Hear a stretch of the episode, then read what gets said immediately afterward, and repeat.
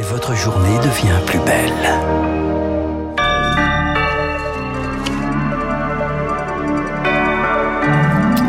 Voilà, nous avons rendez-vous avec Franck Ferrand, avec Pierre-Louis Lancel dans un instant pour évoquer justement ce magnifique livre coédité avec Radio Classique et Perrin sur les rois de France.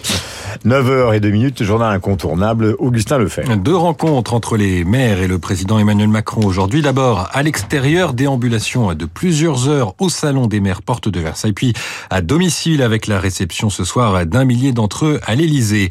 L'Agence spatiale européenne dévoile son budget. Aujourd'hui, il sera déterminant pour ne pas se laisser totalement distancé dans la course à l'espace par la Chine et les États-Unis. L'ESA présentera ensuite une nouvelle génération d'astronautes. Et puis l'Écosse fixée sur son avenir, elle saura ce mercredi si elle peut organiser un nouveau référendum d'indépendance comme le souhaite la Première ministre. Décision de la Cour suprême britannique attendue dans les prochaines heures.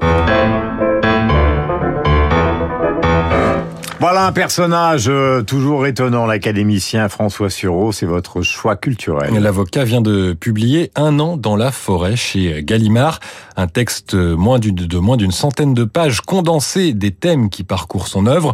En fil conducteur, l'amour entre l'écrivain Blaise Sandrard et une aventurière éleveuse de chevaux, Elisabeth Prévost.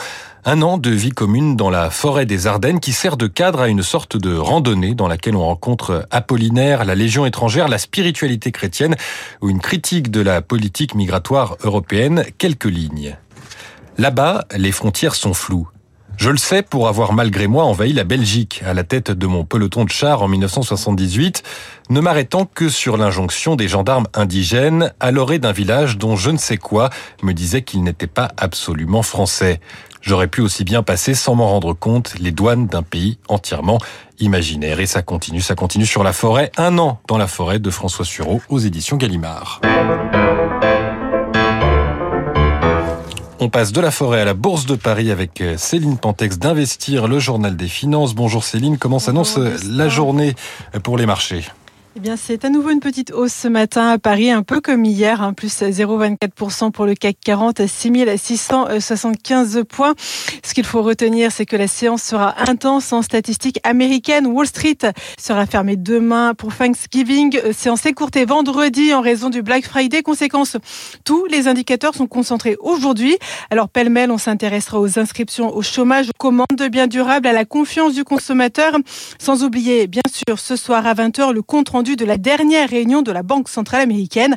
Souvenez-vous, le 2 novembre, Jerome Powell, le patron de la Fed, laissait planer l'idée que le rythme de la hausse des taux d'intérêt pour lutter contre l'inflation pourrait ralentir. Depuis, on a appris que l'inflation a effectivement ralenti en octobre aux États-Unis, ce qui suscite beaucoup d'espoir chez les opérateurs. Mais bon, il est quand même peu probable que la Fed prenne sa décision sur la base d'une seule statistique.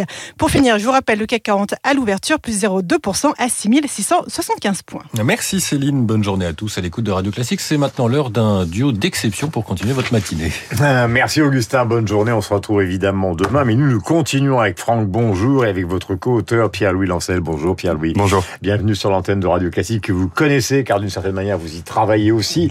Alors le livre, Franck, il faut savoir de quoi il retourne. C'est un livre magnifiquement illustré. C'est une coédition Perrin Radio Classique sur les rois de France. Sur les rois de France, écrit effectivement avec Anne-Louise Sautreuil et Pierre-Louis Lancel. Alors, c'est l'occasion pour moi de rendre hommage à toute cette équipe qui s'active dans l'ombre tous les jours pour préparer cette émission. Je pense bien sûr à Jean-Baptiste Galen, à Pierre Anquetin, à Julia Lebrun, à notre Jérémy Bigori qui par ailleurs est le programmateur de cette émission, à Christophe Dard, à tous ceux qui euh, tous les jours euh, nourrissent. Euh, nourrissent cette émission, dont Pierre-Louis Lancel qui est avec nous ce matin et nous allons parler des rois. Quel roi